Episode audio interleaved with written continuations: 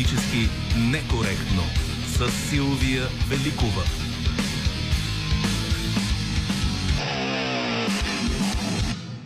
Ще работим заедно с звукорежисьора Димитър Хаджилиев, редактор е Добрина Карамболова. За връзката ни с вас социалните мрежи се грижи и Велина Георгиева. Музиката избира Марина Великова и днес ще слушаме кубинската певица Омара Портундо ден преди концерта и в София. И така в седмицата, в която беше избрано 102-то редовно правителство, излъчено от парламента и това сложи край на дългия цикъл президентски служебни правителства.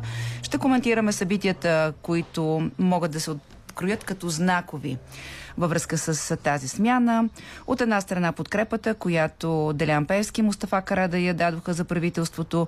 От друга страна пък гласуването с въздържал се на съпредседателите на Продължаваме промяната Демократична България. Певски да стане част от Конституционната комисия.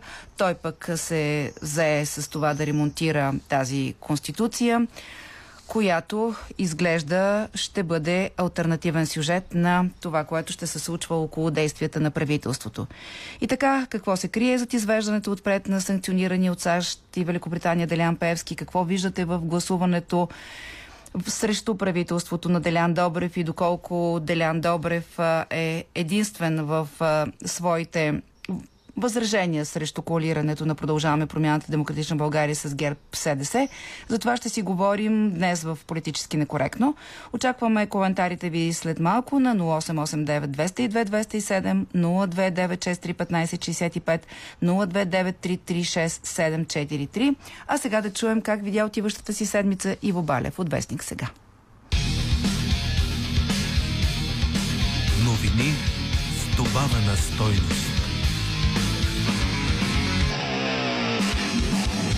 Най-после, скъпи съучастници, имаме се редовно правителство, истинско, ротационно, сензационно и даже не коалиционно, защото водещите партии ще управляват на коалиционни начала, но без коалиционен договор, като модерна двойка на семейни начала, но без подписан граждански брак. Тук ще направя едно отклонение, за да снесам полезно научно сведение. Понятието граждански брак е възникнало във времената, когато легитимен е бил само църковният брак венчилото. Тогава на съжителството без брак му викали граждански брак. Примерно, една от сестрите на Достоевски била в такова съжителство без църковен брак и великият писател я отлъчил от семейството, спрял да си говори с нея, подложил я на кенсъл културно отрицание. Иначе бил голям хуманист, много се тръжкал, че целият свят не струва сълзата на едно дете. Тя сестра му на Достоевски била много свястна и добродетелна, залюбила се със също толкова почтен професор, но по някакви причини, не помня какви, не може ли да сключат църковен брак и си живели така по-граждански, съюзът им бил здрав и дълготраен, ама Достоевски така и не се сдобрил с тях. Сега понятието граждански брак е преосмислено, защото в светската държава общината казва дали си легално бракуван, а не дядо Поп.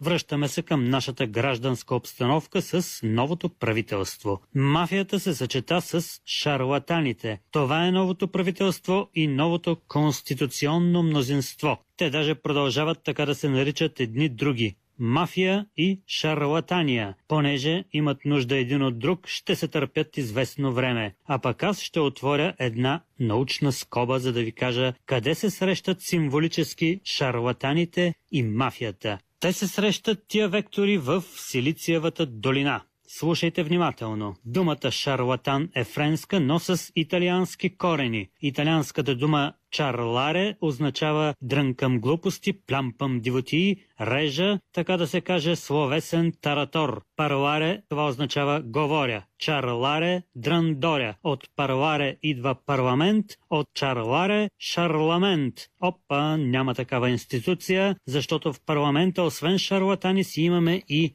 мафия. Думата мафия също е италианска. Първоначално е било съкръщение М-А-Ф-И-А. Тази абревиатура се чете Морте ала Франция Италия Анела. Смърт за Франция, отдъхни си Италия. Този боен лозунг възникна от 13 век, когато Сицилия пъшкала под анжуйско робство, т.е. под владичеството на френския крал Шарл I Анжуйски. Сицилиевите долини ехтели от въздишките на италианския народ.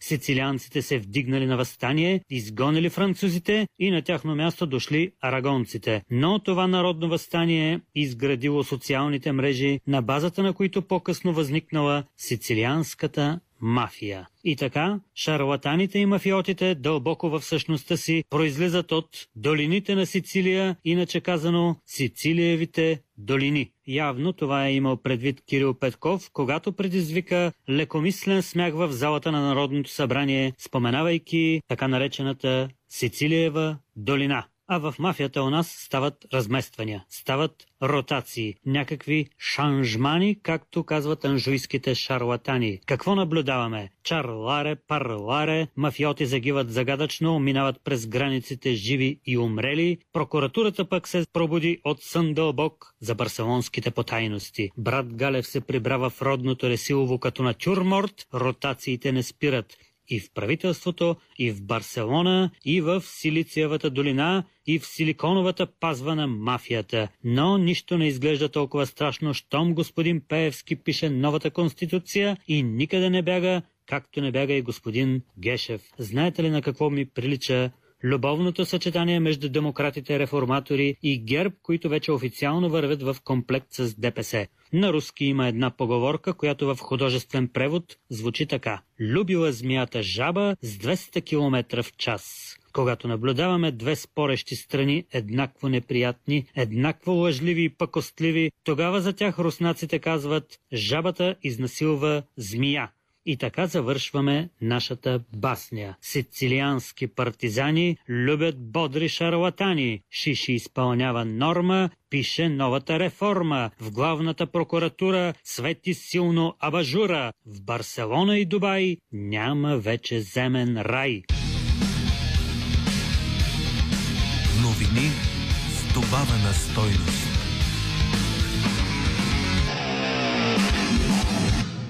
И след Иво Балев от Вестник сега, който точно маркира всички основни сюжети от седмицата по неговия начин.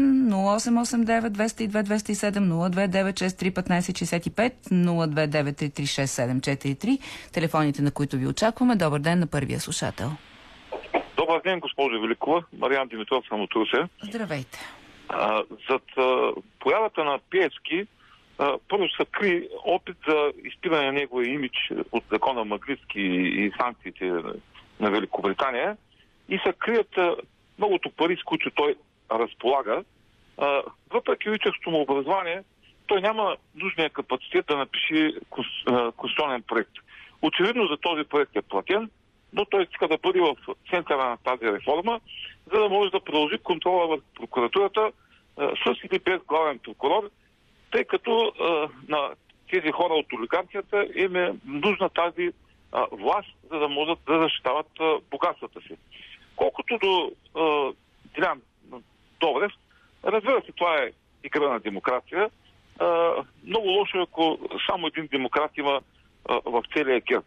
И а, предния път а, ви поканихте господин Гешев, то очевидно, че няма да дойде в този момент. Но... Не, той няма да дойде в а, този формат просто. Не, че няма да дойде в този момент. Дал е голяма позиция в БГНС, така че човек си избира къде да говори. Да.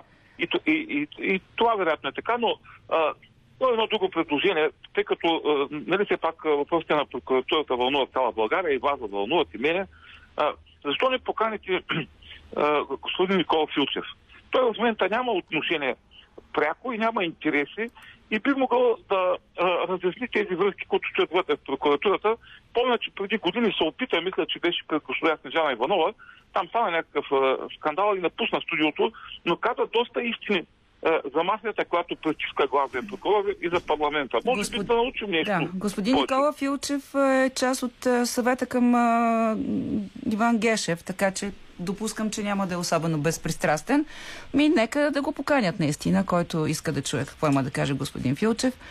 А, би могъл да отправи тази покана. Факта, че не говори, очевидно означава, че не иска да говори. Благодаря ви за обаждането. Имаме ли други слушатели на телефоните? Да добавим тук, освен казуса а, с а, излизането отпред на Певски, гласуването в подкрепа на правителството, отрицателния глас на Делян Добрев, може би и това, което чухме от ГЕРБ да казват, че за тях единствената сфера, в която ще носят отговорност, ще е тази във външната политика, да говорят за плаващи мнозинства и гласуване и с други формации, които вече видяхме. Добър ден, кой се обажда? Здравейте, Димитрова се Здравейте, госпожо Димитрова. Ами, а, въобще не защитавам нито Пески, нито ДПС, нито ГЕРБ, нито ПП, нито който и да било от тия, които са управлявали 33 години или някакви елементи от тях с нови наименования. Но искам да попитам, имаме закон Магнитски, а, който не е български. Може ли да наложим на Америка закон а, Георгиев, да речеме? Защото откъде на къде някой си отвън ще ми налага собствения си закон, който въжи в неговата държава. Ема нали а това вече го изяснихме покрай двата списъка, че никой нищо не ни налага, просто тези хора, които са в списъка Магницки... Е, нали ни им... налагат санкции? Не, не ни налагат на нас санкции. Слава Богу, налагат санкции на господата, които са в този списък. Ма откъде на къде? А по силата на това, че пазят собствената си финансова система и тези санкции са, че им забраняват да влизат и да вършат бизнес с, с техни добре, бизнесмени. Само, че ние какво се съобразявам с тяхната финансова А защо да се съобразяваме? Как решихте, че се съобразяваме? Еми да, цитирате го непрекъснато този Магницки. Дайте да говорим за закона Георгиев. Ма не знам кой е Георгиев, дайте да говорим Еми, за него. някой си, аз не знам пък кой е Магницки. Ами в социалните мрежи има достатъчно информация, може да я прочетете. Ами в социалните мрежи има за Георгиев.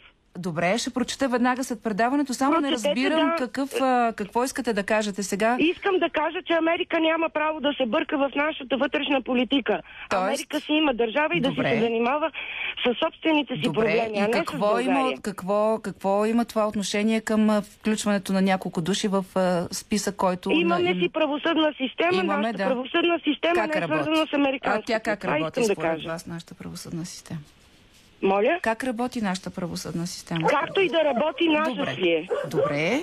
А американците Защо? да се грижат за тяхната си правосъдна система, защото Добре, се ама... по улиците и избиват народи. Хайде да си говорим наистина за нашите си неща. Не знам защо говорите за американците. Ами не, защото Дайте да си говорим за правителството. Какво ме интересува това магнитски? Какво ви интересува вас? Какво ви интересува вас? Закон. Кажете какво ви интересува вас.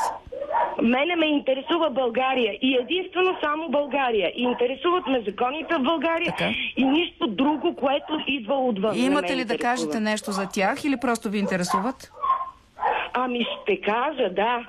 Ще кажа, докато нашите политици се занимават с това, кой какво казал от някакво посолство, а, нещата в България просто няма да вървят. Добре, Разбрахме ви, госпожо. Благодаря. Не се натоварвайте обед, но време в неделя, почивен ден. Добър ден на следващия ни слушател. Добър ден. Слушаме ви. Ами аз забелязах едно много гадно нещо. Значи това българското КГБ постоянно е активно в Радио Хоризонт. Кой е той сега? Кажете кои са от българското КГБ. Виждате ги те, които плюят нашите съюзници, постоянно измислят, че че те на командвали, че те на такова ли, измислят си ни такива филми а защо? и зомбират, А защо за, Бълга... защо за БНР говорите? Какво имате предвид? Какво сме направили ние? Ами не, виждате и какви е, хора на държавна сигурност постоянно всеки ден се обаждат. Е, не, не. Нито знаем дали някой на държавна сигурност, нито на колко години, нито каква му е биографията. Кажете каквото и, мислите вие по въпроса. И, е, в България каквото и хубаво нещо да се създаде, те имат хора веднага да го оплюят, оплюят, оплюят. Добре, хубаво ли е това, което хора. сега се случва в България, според вас? Ами ням, ами, значи това са герои за мен е, да пренебрегнеш е, своите е, е, възгледи в името на България, от и по-велико нещо няма. Другите Кои са героите, искате да кажете? А, тези, които направиха правителство ли? Не, да. Mm-hmm. Защо, а, когато се създаде нещо хубаво, нещо здраво, е... всички веднага а, комунистическите служби... И ясно да е, ма колко, колко да е здраво това нещо, господине, като ви казват а, половината от тази управленска ами, структура, че е... ще се държат като опозиция? Здраво е, знаете ли защо? Не. Защото е в името на България. Само хора, които обичат България правят такива неща, а хората, които обичат България са много малко. Другото всичко е лицемерие. Добре. Говорят по цял ден, че сме зависими от Америка, че сме зависими А вие смятате, че не Европа, сме зависими? Ами, е, това са наши доброжелатели, партньори. Другите всички са врагове, които плюят нашите съюзи. Добре, благодаря ви. Балансирахте се с госпожата преди вас. Сега да добавим едно мнение от Телеграм на Румен Митов. Правителството ще работи в режим на съпротива и саботаж на промените чрез имитация на съдействие. Много добре казано, между другото. Това съдействие е завуалирано при ГЕРБ и демонстративно при ДПС. Участието на ГЕРБ в управляващото мнозинство е лицемерно и преследва цели различни от тези на обществото. Съюза им с ДПС не е преустановен и препирането на Бойко и Певски е само видимата част от айсберга. ДПС демонстрира, че са заобиколим, не заобиколим, прощавайте, фактор в политиката, доколкото контролират едновременно. ГЕРБ има такъв народ и възраждане. Нагледно доказателство беше гласуването за Пеевски. Очаквам да видя дали в наглостта си ДПС ще поискат Пеевски за председател на комисията. Явно парламента от розовите облаци се приземяват, освен розови прасенца и тлъсти розови шопари. Остава ни да се надяваме на паническо квичене за пиршество на коледа. Добра новина за правителството и лошо за Радев е рехавия протест на Възраждане. А, като коментира нашия слушател, няма пари, няма протести, балона се спука преди да полети, пише той в Телеграм. Сега отново към телефоните. Добър ден. Добър ден, госпожо Водеща, Станимир Гелемачев от Ивайлоград.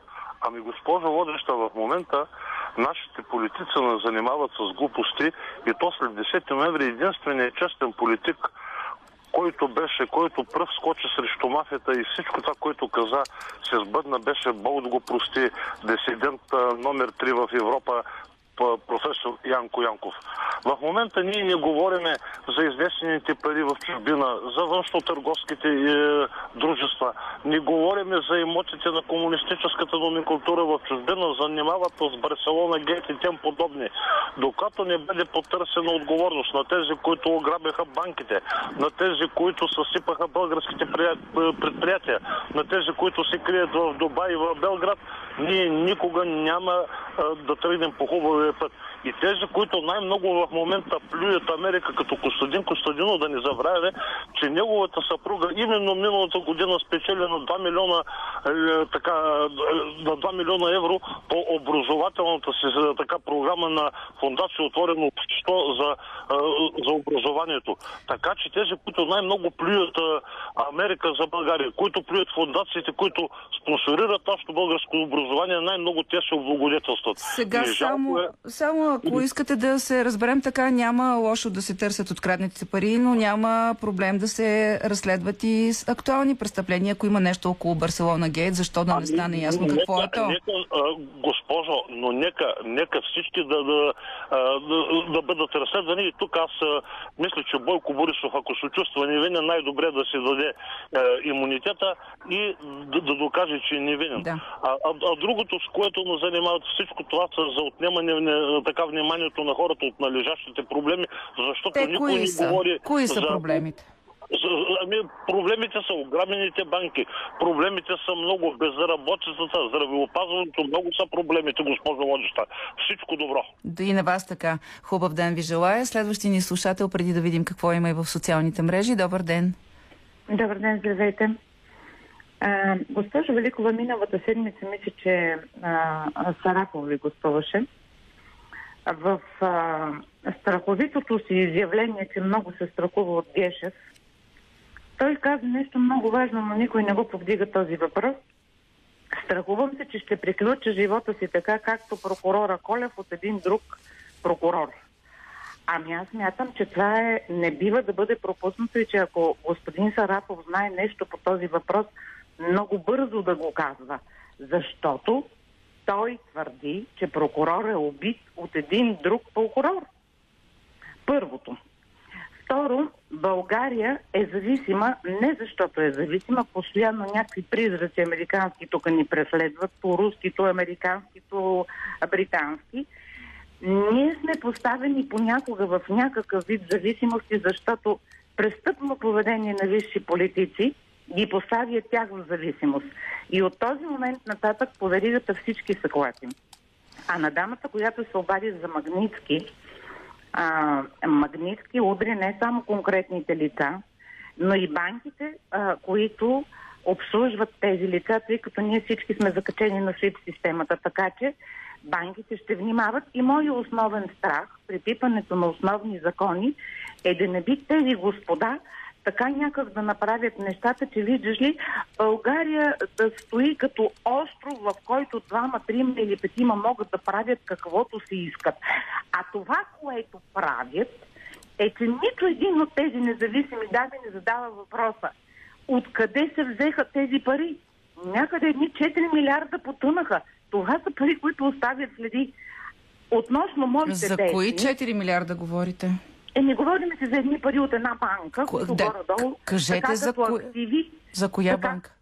за банка КТБ говорим. Ами, значи задайте този въпрос към главния прокурор. Той е прокурора, който внесе обвинителния акт по делото КТБ.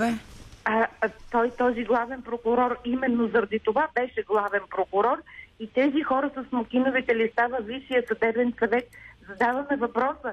Вас се ви нареди господин Гешев, вие не се ли срамувахте Не ги е тогава? наредил господин Гешев. Те бяха избрани за членове на Висшия съдебен съвет Е, тогава Гешев да стане. ги редат. И понеже в други ден боец стягат протест в четвъртък, аз много ги моля да хвърляме камъни по лидерите на Демократична България и ПП, защото за Пеевски всичко ни е ясно. Той си отстоява неговите Ами той интереси. протеста пред ВСС какво ще има с Демократична България според вас? Нали? Про- Не, не, защото слушах мисля онази вечер при Сашо Диков, че а, председателя на Боец каза, ние ще скочим срещу Пе... Що срещу Пеевски, бе? До кога ще играете играта на Бойко Борисов? Не, казахте пред ВСС, аз все пак искам да разграничим местата. а, Разграничавам нещата Да. последния Местата, начин. местата. Пеевски не ни представлява и не ни предава. Мен ме предават няколко определени човека, за които с погнуса гласувам, но гласувам.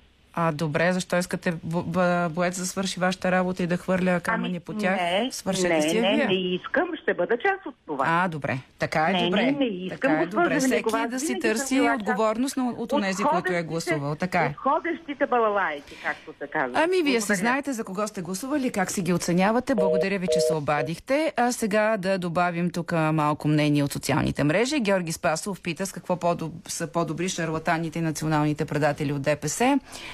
А, пък... А, Цветан Мънгов коментира, че назначението на господин Пеевски е прекрасен акт, защото носи единствено позитиви.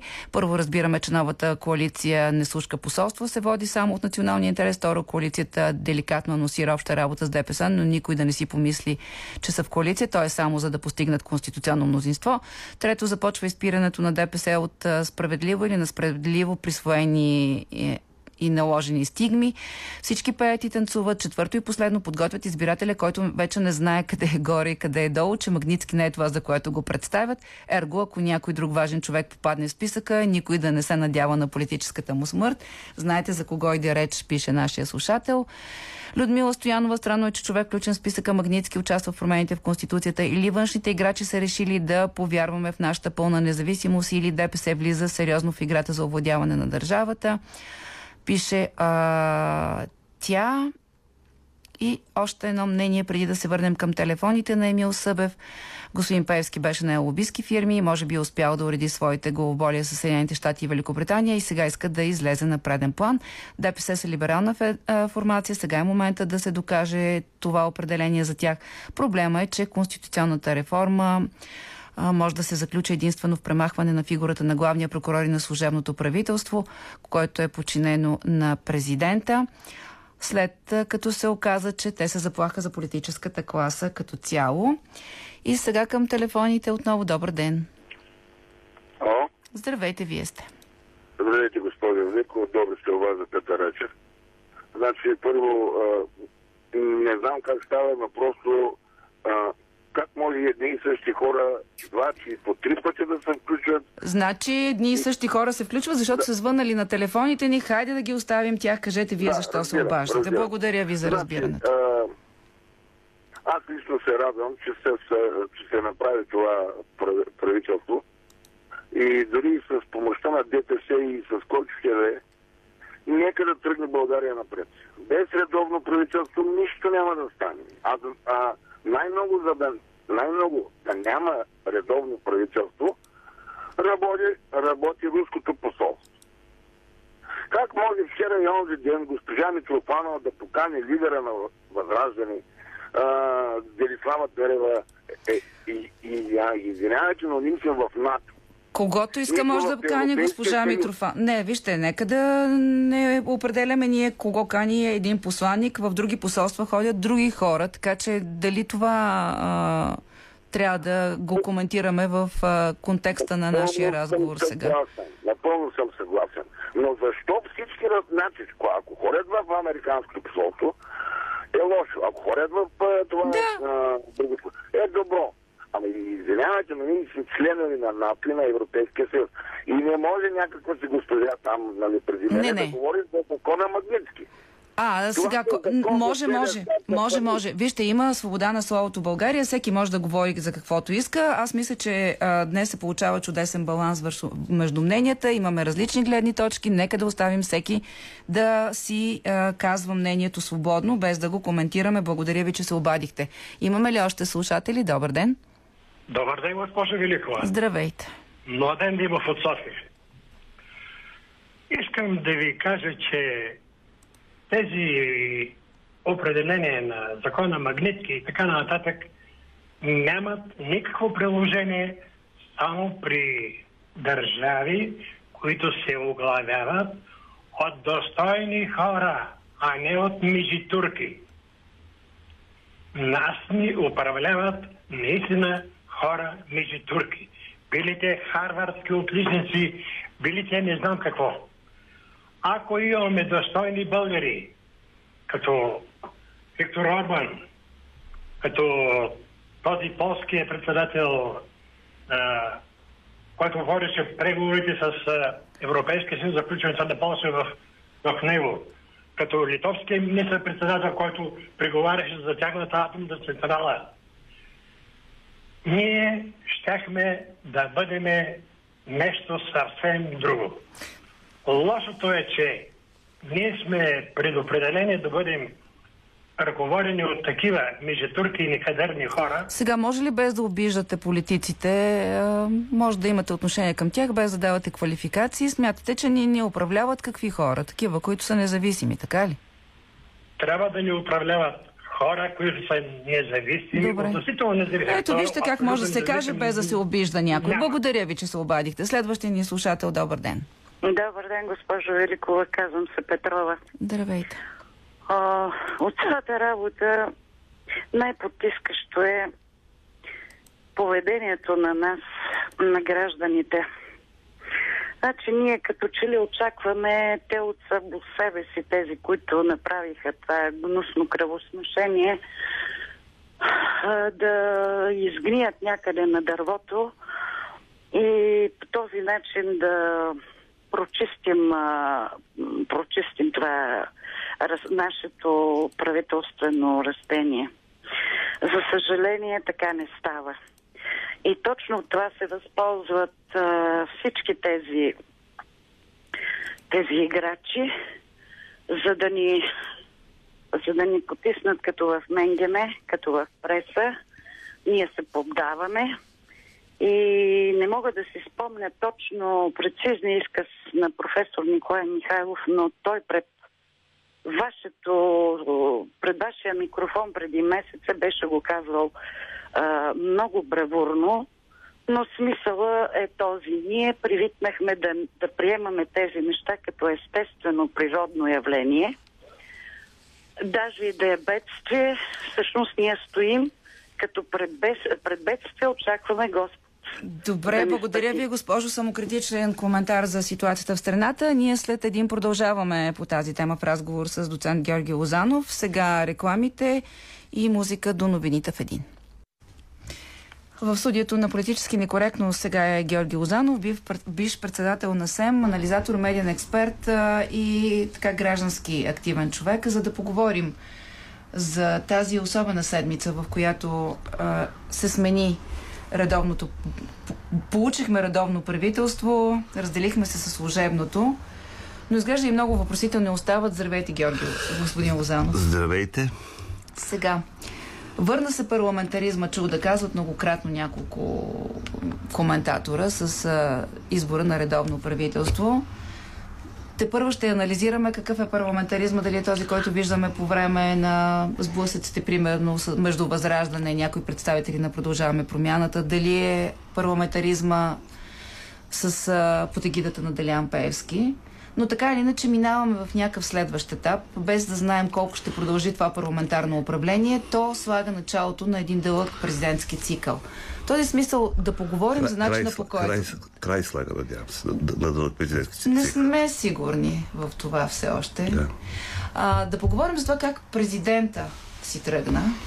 Имаше няколко знакови изказвания. А... Ами президента си изпусна нервите, няма съмнение като няколко пъти а, излезе извън протокола.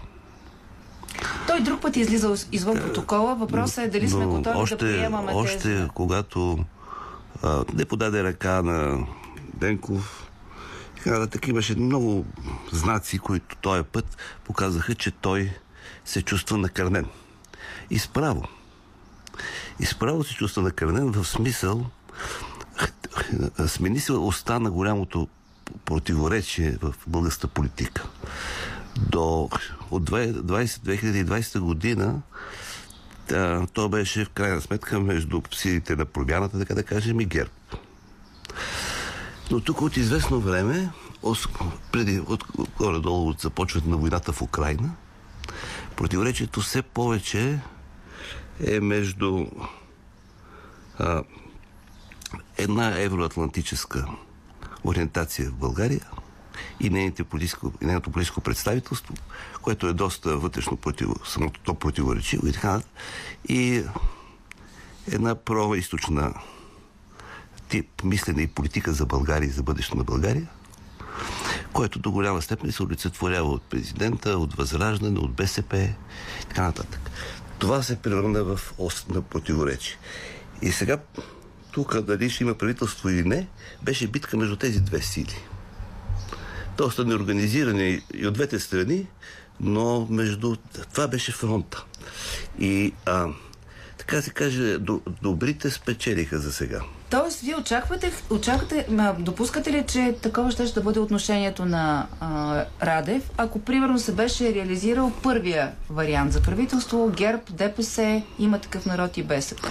По-ще ще да е доволен. По-ще ще е доволен. По-ще ще да е доволен, защото няма съмнение, че правителство така с Денков и Габриел е заявено прозападно правителство, което иска България да бъде прозападна държава.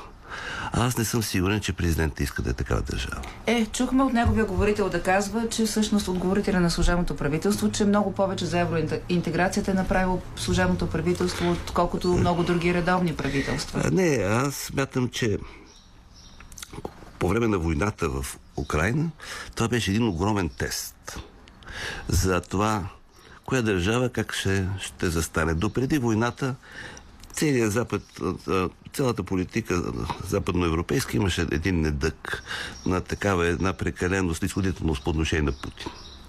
Но когато нахлу в Украина, вече нямаш никакво съмнение за какъв режим става дума.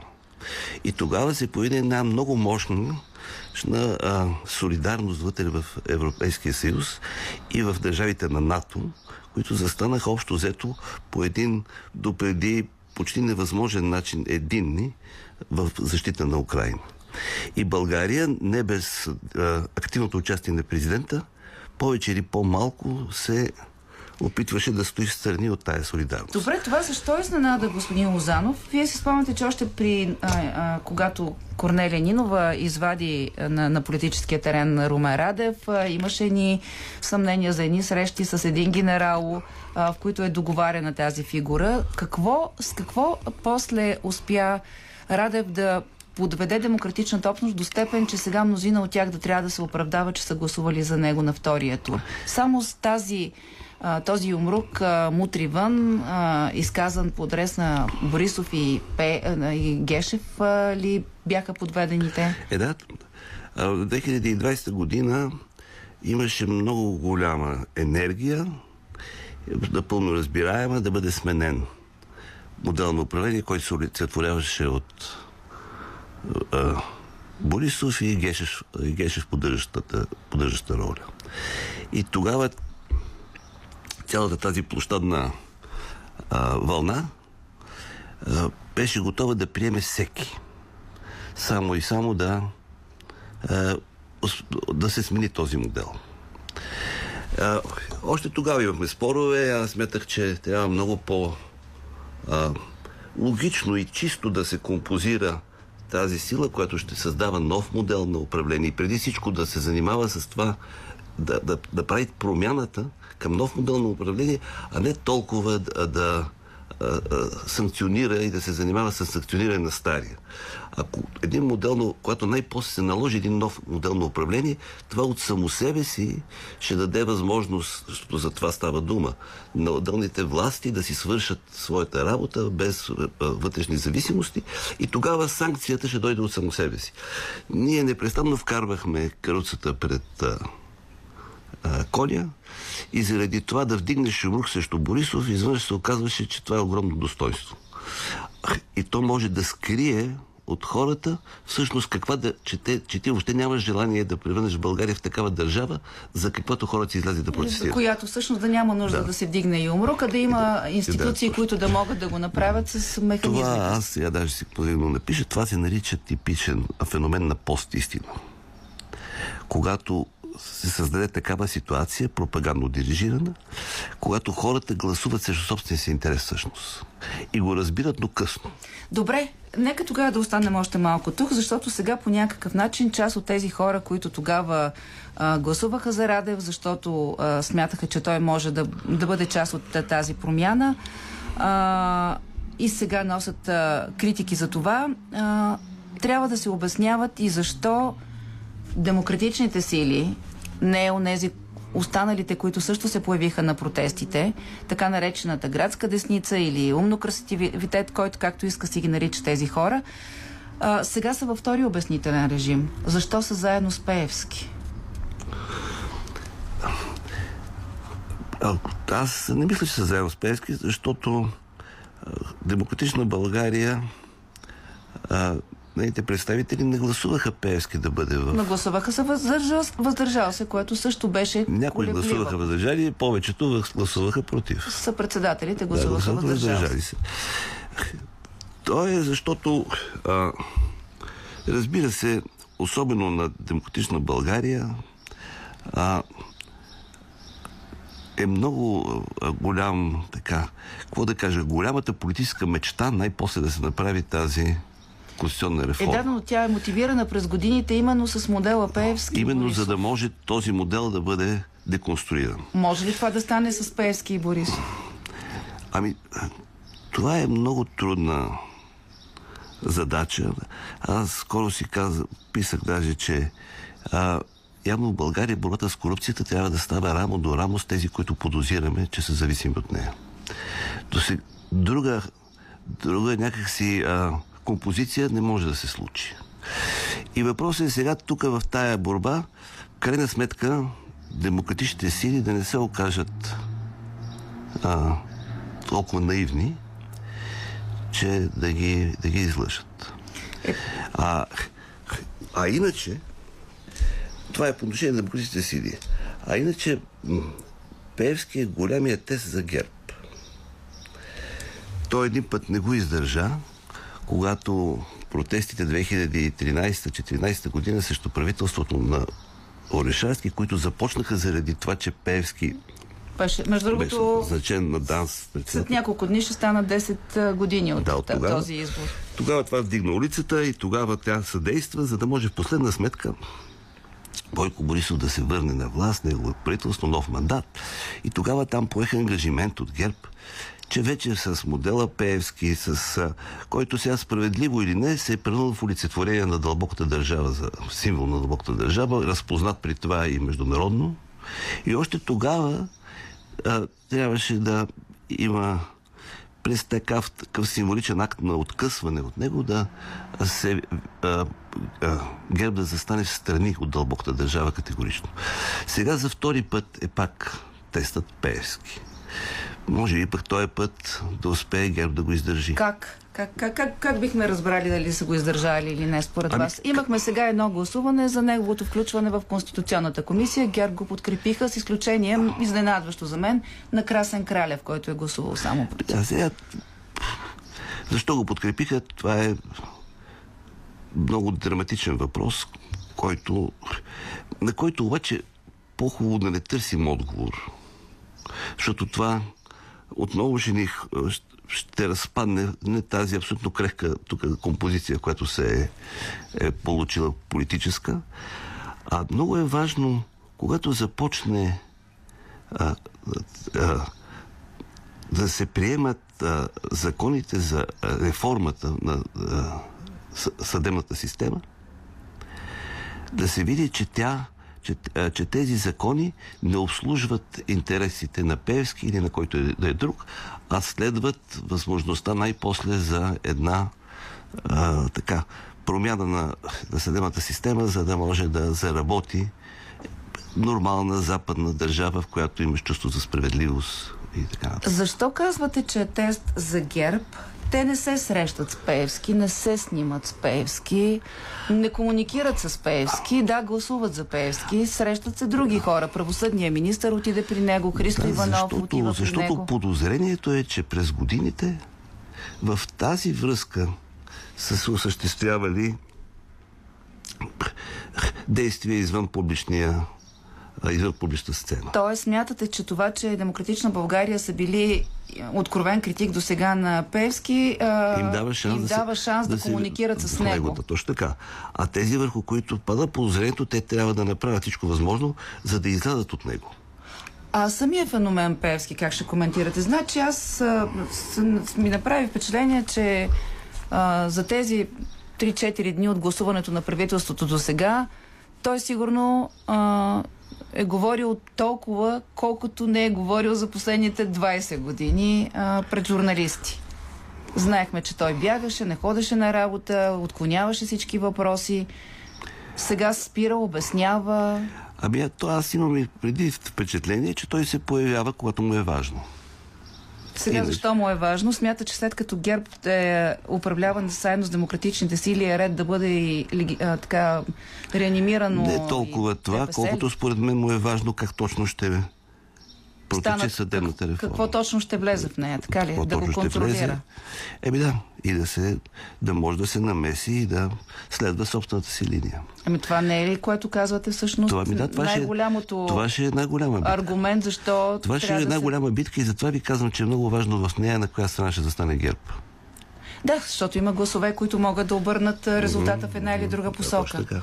А, добре, но, но аз не искам да предварително да, Да. да, да, разиграваме да, Няма, драматургията на но- тая битка, за да може тя да се състои и евентуално, така да се каже, демократичните сили да победат в нея. Но ние пък трябва да насочваме вниманието към тази битка и в този смисъл, понеже виждаме един различен Борисов, един доста а, така комуникативен, отстъпчив, а, готов да забрави. А, вие смятате ли, че ГЕРБ ще се възползва от този шанс най-после да скъса връзката с ДПС на фона на напрежението в самата му партия а, за тази коалиция? Ами, това според мен е общо взето, като гледам как тече времето, е пос- последен шанс политически, защото после вече няма да има нови случаи, сгодни като този, за промяна вътре в ГЕРБ. Защото сега, заедно влезли в тази, както ги принудиха обстоятелствата, повече или по-малко своеобразна подкрепа на правителството на ПП, защото това няма никакво съмнение, че е правителство на ПП и ДБ, което обаче ГЕРБ подкрепя. И може да се възползва от тази ситуация, за да намери една нова легитимация за себе си, разбира се, в резултат на промяна. Това тя не може да бъде дадена като индулгенция, както много пъти ставаше дума. Трябва промени и тези промени са свързани с това, зависимостите каквито е имало, да, да, бъдат, да бъдат прекъснати. Добре, но а, може, вие казвате да подкрепя правителство на продължаваме промяната, но ние чуваме представители на ГЕРБ, а, които казват, ние подкрепяме, а, отговаряме само за външната политика, всичко останало е продължаваме промяната. Те поискаха цялата власт, те искаха сами да управляват. Так, така е, така е. А, тоест няма ли да Това е имаме правителство на във властта? Дали какво? Дали ГЕРБ няма да са опозиция на властта, макар и като мнозинство, които стои зад правителството? Аз пак казвам, голямата битка в момента е битка дали България ще се развива като дем, демократична западна държава или като недемократична държава от съветски тип. Е. И тази, тази битка се води в момента основно между президента и ПП. Така дойдоха нещата, че ПП застана срещу собствения си политически отец, който се оказа след войната, че не олицетворява и не иска да олицетворява България като една западна, активна държава, активен член на НАТО и така нататък на алиансите, в които участва. Сега въпросът е обаче, господин Лозанов, дали ПП води тази битка или други водят тази битка от името на ПП, защото... Кои са тези други? Не, а, не ме... н- Чакайте, не се доизказах. Да. Защото тези реформи и тези промени, за които вие говорите, те се носят от демократична България, не се носят от ПП. Вие знаете колебливата позиция на ПП по време на войната заради БСП, да даваме или не даваме. Съдебната реформа ПП разпознаха доста късно. Няма, няма съмнение. Няма съмнение, че идеолога, така да се каже, мозъка на операцията са Д, ДБ. Но ПП имат една активност и една електорална подкрепа, която дава шанс да, да могат да изнесат. Мнозинство дава, така Да- ли? Еми, не само това, да излизат тази... Знаете ли какво? В тях има един политически наивизъм, който е който, за който много ги опрекват и често пъти с Това основание. почака до, до, до куповатост понякога. Да, но те са малко право куме в очи. Политическите лисици, които обикалят целият преход, те не, не могат да изтърпат това. Защото те са се разбрали за една зона, в която не се говори и всички други неща, за да може след това всеки, който идва следващия, да може да се възползва от същия, от същия регламент. Тези са извън това. Те са камъче в обувката на българската политика. И а, аз мисля, че това в тази ситуация може да бъде много полезно. Сега в този смисъл предполагам, а, не сте от, така като ви слушам какво казвате, а, не смятате за проблематичен този разговор, който а, чухме всички заедно с а, от това заседание на Продължаване промяната, защото той идва да каже точно това. Те говорят това, което мислят и на закрито и на открито. Да, да, не мисля, че... мен това е, разбира се, отново надуха този балон, за да може евентуално да не се състои правителството. Аз не мисля, че това беше целенасочено провокирано, а пък и да е целенасочено провокирано, те си говорят тия работи, няма съмнение. Някои от тях, може би, на, как се казва, не, не се казват, но това не значи, че не си ги мислиш. И, Е, а, той има и такава приказка, мисли си го, но не го казва, Да, макар ама това- това не знам това е- колко това е, да, известно така. лицемерие има в тази Да, ама приказка. Да, щом го мислиш. защо ще превръщаме лицемерието в политически добър тон? И така, е, в този разговор основният упрек беше, разбира се, с, правител... с посолствата, дето... Да. И кървавия подпис на министрите за рукади Това веднага. с кървия подпис е някаква метафора, която не е много добре измислена, но аз не знам за това какъв, какъв всъщност се очаква агресивен ангажимент. Предстои да видим сега, между Да. другото, в тези две седмици. Но айде вече, за посолствата, което наистина изглежда в някакъв смисъл много добре вдигната топка за възраждане и президента, това може би не се говори, когато става дума за тайни служби и договаряне на шефове на тайни служби и когато става дума за това да се сменят шефовете на тайните служби, които са с проруска зависимост. Добре, понеже казахте за посолство, посолствата и нашите слушатели често говорят за посолство, посолствата. Нас двамата са ни сложили веднага в едно конкретно посолство. Къде в... са ни сложили? Е, разбира се, в американското, където са тези, които според тях диктуват правилата. Поне чета от коментарите.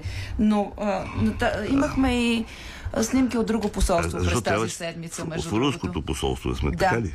Не знам, имаше снимки от Ама знаете ли какво се- Как да избягаме от този разговор, господин Лозанов? Непременно каквото и да е решение да се взима тук, то да бъде свързвано с посолства. Първо, има голямо значение с кои посолства. Ние сме член на два алианса. Нашата сигурност е колективна сигурност като членове на тези два алианса. Нашата национална сигурност, от тази една точка национален интерес, е във връзка с нашата свързаност с тези два алианса. Тя не е от другаде. Не, няма Путин да дойде да защити от себе си, когато ни нападне. Добре, де, но това не означава, че до началото на войната пък а, руското посолство е било враждебно посолство, нали така? Не, не е било враждебно, но до началото на войната западния, целият така Самия западна Запад политика... флиртуваше с Точно Русия. така, на, И- начало и с а. Меркел, Да? направиха постепенно, така да се каже, му дадаха толкова аванси, че той накрая нахлу в Украина. И това е една дълбоко сбъркана политика. Аз мисля, че е, войната в Украина, ако има някакъв позитивен ефект, е, Да. че, че Запада осъзна това. И... и че ние сме неприятелски, е, че Путин ни нарича неприятелска държава, но всъщност и Русия е неприятелска държава на България. Тя госпожа Нинова обаче казва, че са приятелски, но аз по-що ви задавам въпроса как българина да се освободи от усещането си, че не неговите политици, а някой друг взима тези решения. То България трябва да се освободи от тази мантра пропагандна, че да си зависим, значи да си в контакт с американците, а да си независим, значи да си в контакт с Путин. Това е абсурдно.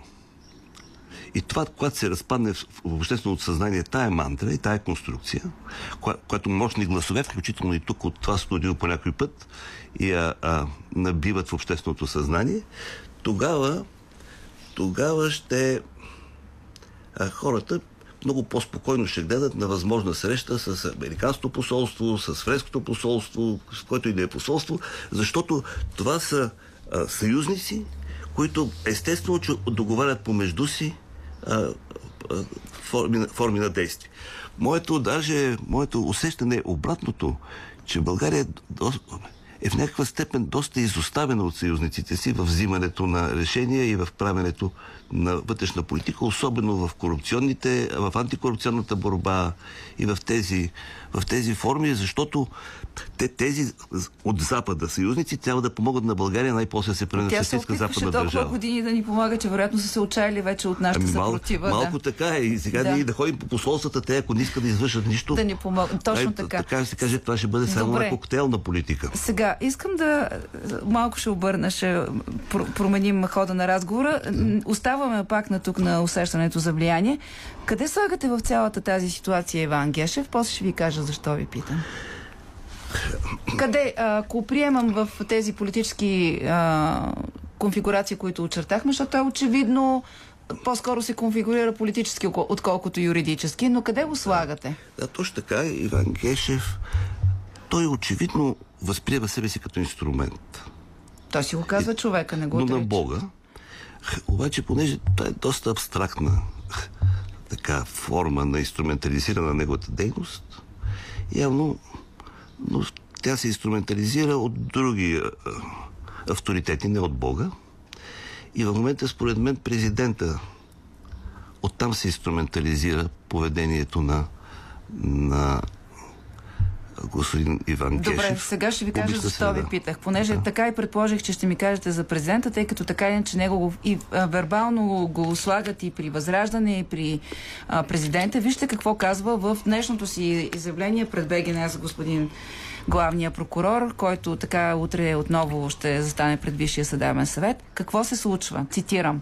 Силите на мрака, както аз ги наричам, имат за своя основна цел, чрез финансови и економически ресурси, които откраднаха в годините на прехода, с подкрепата на външни фактори да ни държат в подчинение, да ни разколебаят демократичния избор, който направихме или ако е възможно, дори да ни извадят от Европейския съюз и НАТО. Още ли смятате, че е там? Дай Боже, дай Боже да да а, това да е негов възглед, автентичен, а да не е само фасада, зад която да продължи да, да действа по този, по, в полза на да обратното на това, което говори. Защото а, има един такъв а, а, елемент. Не само как, как кой, в а, журналистиката е много важен въпрос е и кога. И в съдебната система е важно. И За правосъдието. да, То за трябва да правосъдие. е на време. Да, трябва да е на време. Да, така че и кога е когато важно? той казва, че те са откраднали тези ресурси и така нататък. И явно... И през цялото време Да. е бил на позиции Да. в прокуратурата. Да, тогава той така да се каже сам себе си обвинява. Добре, а, но Защо не се само а, разследва? то даже вече може да не се саморазследва, тъй като имаме действащ механизъм за разследване на главния прокурор, който да, надявам се да вече- заработи. В този смисъл може би има и кой да го разследва. Но вие как гледате на цялата тази история, понеже а, споменахме за въпроса кога. А, този въпрос сега кога се задава от ГЕРБ, когато Гешев иска техните имунитети. А, някои хора, които преди са питали защо не прави нещо а, Гешев и са подозирали, че става дума за политически зависимости, сега казват, може да е късно, ма нека да го оставим да го правим. Как се справяме в тази ситуация, в която ние виждаме един активен Гешев, който всъщност прави това, което ние сме очаквали да прави във времето? Трябва ли да му кажем не, не дей, защото е късно? Трябва да имаме приоритети. В момента приоритет е да застане стабилно на капитанския мостик прозападно правителство и да започне да обръща курса, който леко вече, даже и не много леко, беше обърнат в обратната посока на държавата. Това, е- това е основното. Когато ние станем нормална европейска държава, живота ще, ще започне да прилича като живота във Франция или в а, Холандия, а не като живота в Русия. Където има бандити, задколисия, олигарси, където всичките пари на хората са откраднати и те ходят на, ту, на туалетна в двора. Знаете ли, всичкото е много... Ние някакси осложняваме, и то не, не е неизбежно, а всъщност всичко се свежда до, до много просто нещо. Аз много пъти съм казал. До благоденствие и свобода. Как може да постигнем по-голямо благоденствие и повече свобода? За мен поглед, достатъчно да хвърлиш един поглед на изток, за да разбереш, че там не е благоденствието и свобода. Добре, хайде да очертаем няколко стъпки на финала на този разговор. Как ще разберем дали вървим по този път? Имаме вече правителство. Вие казвате, това поне е знак. Между другото и с външен министр и вице-премьер Мария Габриел очевидно изглежда, че пътя е необратим. Тя може да е от ГЕРБ, но е с Не, не. трайно Аз, така а, евро, аз европейска вярвам, позиция. че, че и ГЕРБ ще подкрепя тази линия. Добре това, но другите неща са важни. Какво освен това външно-политически? Какво друго ще ни покаже, че започваме да ставаме Франция? Ами какво ще ни покаже? Първо, и най-простото, трябва да се запушат корупционните дупки. А даже тогава няма и второ. Вижте, ние не, имаме усещането, че не живеем добре и справедливо, защото за да започнем да живеем добре и справедливо, да усетим това, парите, които сега отиват за корупция, трябва да отидат по, по социален път към хората. ПП говорят, че иска да направят такова нещо. И сега работата е дали... Аз не, не се съмнявам в искреността на това намерение, но работата е дали ще могат да извършат това. Да се надяваме, че с помощта на Демократична България, а даже и на сили, които иначе може да бъдат подозирани, че имат корупционни зависимости, но поставени в ситуация, която да трябва да подкрепят една промяна, постепенно това да се случи. Ако това не се случи, ние де, действително ще отидем силно, силно на изток и тук ще дойде пак 9 септември, разбира се, в нова форма и по различен начин. Сега ПП имат желание, подпомагани от ДБ, не чух за ГЕРБ, допускам, че силите, които да подкрепят, може би имат и предвид ДПС.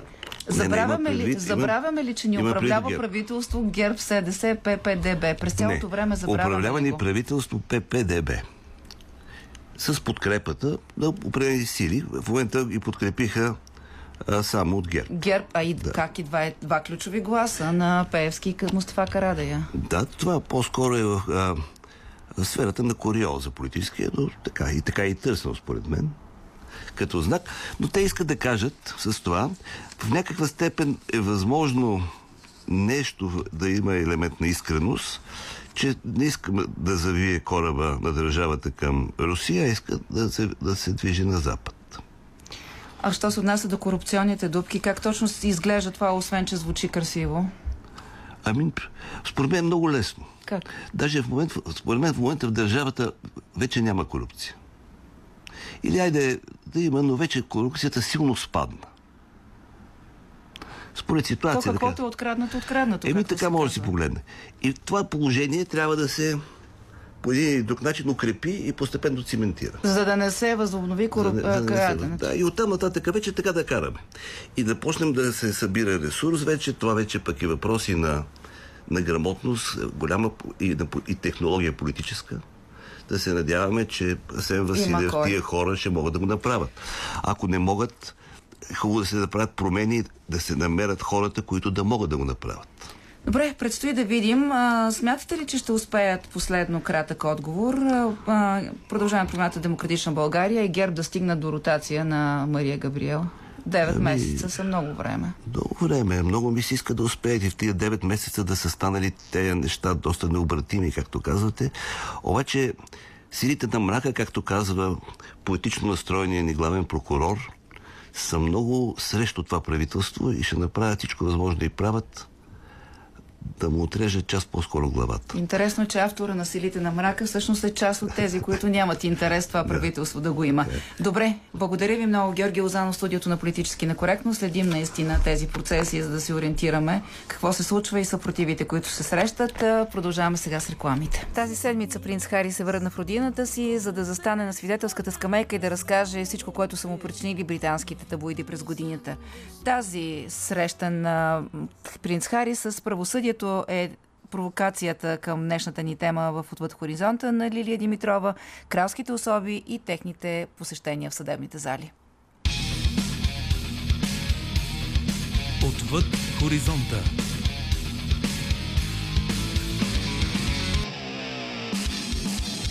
Британският принц Хари е известен като един от най-неортодоксалните кралски особи и отново не изневери на себе си, като стана първия високопоставен член на кралското семейство, който даде показания в съда за последните 130 години. Хари, пети поред за британския престол, едва беше слязал от първите страници на британските вестници след издаването на мемуарите му и документалната поредица, в която обвинява роднините си, че се съюзили с таблоидите и направи още един безпредседентен ход за член на кралското семейство, като даде показания в съдебно дело за хакване на телефони срещу вестниците Mirror Group, собственика на Daily Mirror, Sunday Mirror и Sunday People. Хари съди издателите с твърдение, че е станал жертва на незаконно събиране на информация, довело до големи щети, включително смъртта на майка му Даяна и разпадането на неговите отношения с кралското семейство. Изключително събитие, защото повечето членове на кралското семейство с години са се стремяли да нямат нищо общо с съда по простата причина, че губиш контрол над ситуацията, когато си подклетва. Казва Дейвид Йеланд, бивш главен редактор на таблоид. Фиска се твърди, че компанията незаконно е събирала информация за принца между 1996 и 2011 година, която е била публикувана в нейните вестници, и че висши ръководители и редактори са били наясно с тази дейност. Биографа на Хари заяви също така, че бившия редактор Пирс Морган, сега един от най-известните британски водещи и отявлен критик на принца и съпругата му Меган, е знаел за хакването. Според Дейвид Йеланд, подобни съдебни дела са гаранция за взаимно унищожение и никой няма да излезе победител. Принц Хари води много съдебни дела в различни моменти от живота си и за различни събития. Трудно е да не си помислиш, че използва съда, защото смята, че когато е на свидетелското място, му вярват. Това е най-убедителното интервю – да те разпитва прокурор или враждебно настроен адвокат, така че е прав да вярва, че има голям шанс да получи това, което иска. Това дело е едно от трите напълно отделни дела, но с същите твърдения за хакване на телефони, които принц Хари завежда. Другите две са срещу вестниците на Ньюсгруп на Рупърт Мърдок и вестниците Мейл. Британските медии се отнасят много враждебно към него, отчасти защото е враг. Но пък ако осъдиш вестник, не може да очакваш безпристрастно отразяване. Смятам, че принц Хари е приел за своя мисия да се бори с медиите и да постигне победа срещу тях, защото ги смята за отговорни за трудното си детство, за развода на родителите му и за смъртта на майка му. Той е убеден в това. Майката на Хари, принцеса Даяна, също съди през групата Мирър през 1993 след като публикува тайно заснети снимки как тренира в фитнес залата. Даяна печели делото и освен извинение, получава от вестника милиони 200 хиляди паунда обещетение. През 2012 брата и бълдъзата на Хари, принц Уилям и Кейт Мидълтън, са заснети от папараци по време на почивката им във Франция, като Кейт е плажувала по монокини. Херцогинята завежда дело срещу френските издания, публикували снимките и съдът отсъжда в нейна полза, като налага глоби на медиите. Последната висша кралска особа давала показание в съда е крал Едуард VII, но преди да бъде коронясан като принц на Уелс. През 19 век той се явява два пъти на дела за измама при игра на карти и за развод, където са му отправени лъжливи обвинения, че е любовник на съпругата на британски депутат. През 1910 синът му Джордж Пети е обвинен в двуженство от републикански вестник. Джордж не се явява лично в съда, а отрича обвиненията в писмена декларация. В наши дни лелята на Хари, принцеса Ан, се признава за виновна през 2001 за шофиране с превишена скорост и е наложена глоба.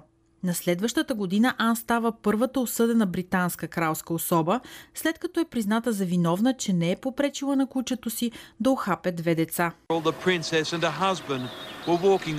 Принцесата и съпругът ти разхождали кучетата си в парка Уинзор, когато бултериерът Доти се е втурнала към група деца на колела и нахапала две момчета по ръцете и краката. Чичото на Хари, принц Андрю, също стана скандално известен със съдебните си проблеми. Андрю беше съден в Съединените щати от Вирджиния Джофре за сексуално насилие вследствие на приятелството си с покойния финансист Джефри Епстин, също осъден сексуален престъпник. Макар, че постигна извън съдебно споразумение и изплати обещетение на Джофре, принц Андрю загуби военните си титли и кралски почести – сега отново принц е застрашен от съдебно преследване и разпити от ФБР, след като в съобщение на Епстин, разкрито по друго дело, се твърди, че Андрю е имал финансови отношения с него през 2011, докато принца твърди, че е прекратил всякакъв контакт още през 2010 година. Видях се с него в Нью Йорк. Бях там, за да свърша няколко неща и успяхме да се разходим в парка. Именно по време на този разговор бяхме снимани. Аз му казах, че заради случилото се не смятам, че трябва да продължим да поддържаме контакти. По взаимно съгласие, по време на разходката, решихме, че пътищата ни ще се разделят и след като напуснах Нью Йорк на следващия ден, не съм имал никакъв контакт с него повече. Бившият испански крал Хуан Карлос беше принуден да абдикира и избяга от страната заради обвинения в корупция. Но преди това беше съден от любовницата си, бизнес дамата Корина Цусайн Витгенштайн. Тя твърди, че монархът я е шпионирал и турмозил след края на връзката им през 2012 година. През 2020 тя заведе дело в Лондон за турмоз – твърдейки, че той е притискал да върне подаръци на стойност 65 милиона евро, включително произведения на изкуството и бижута.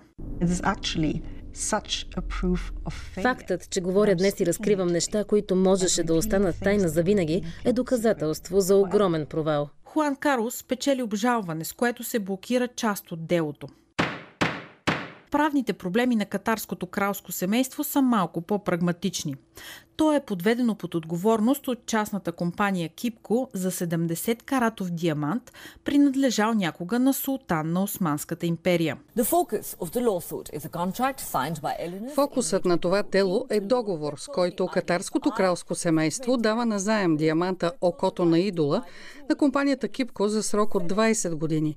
Компанията също така има право да купи това бижу, ако кралската фамилия реши да го продаде. Заради пандемията, катарските шейхове се отказват да продават диаманта.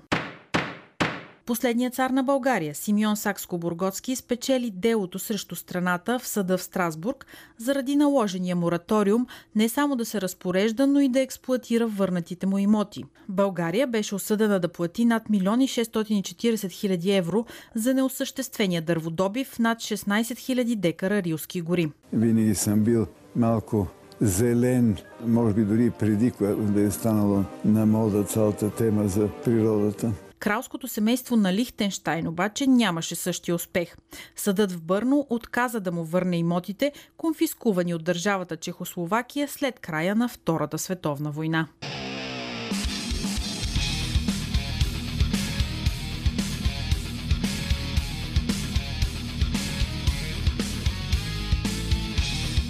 Политически некоректно с Силвия Великова.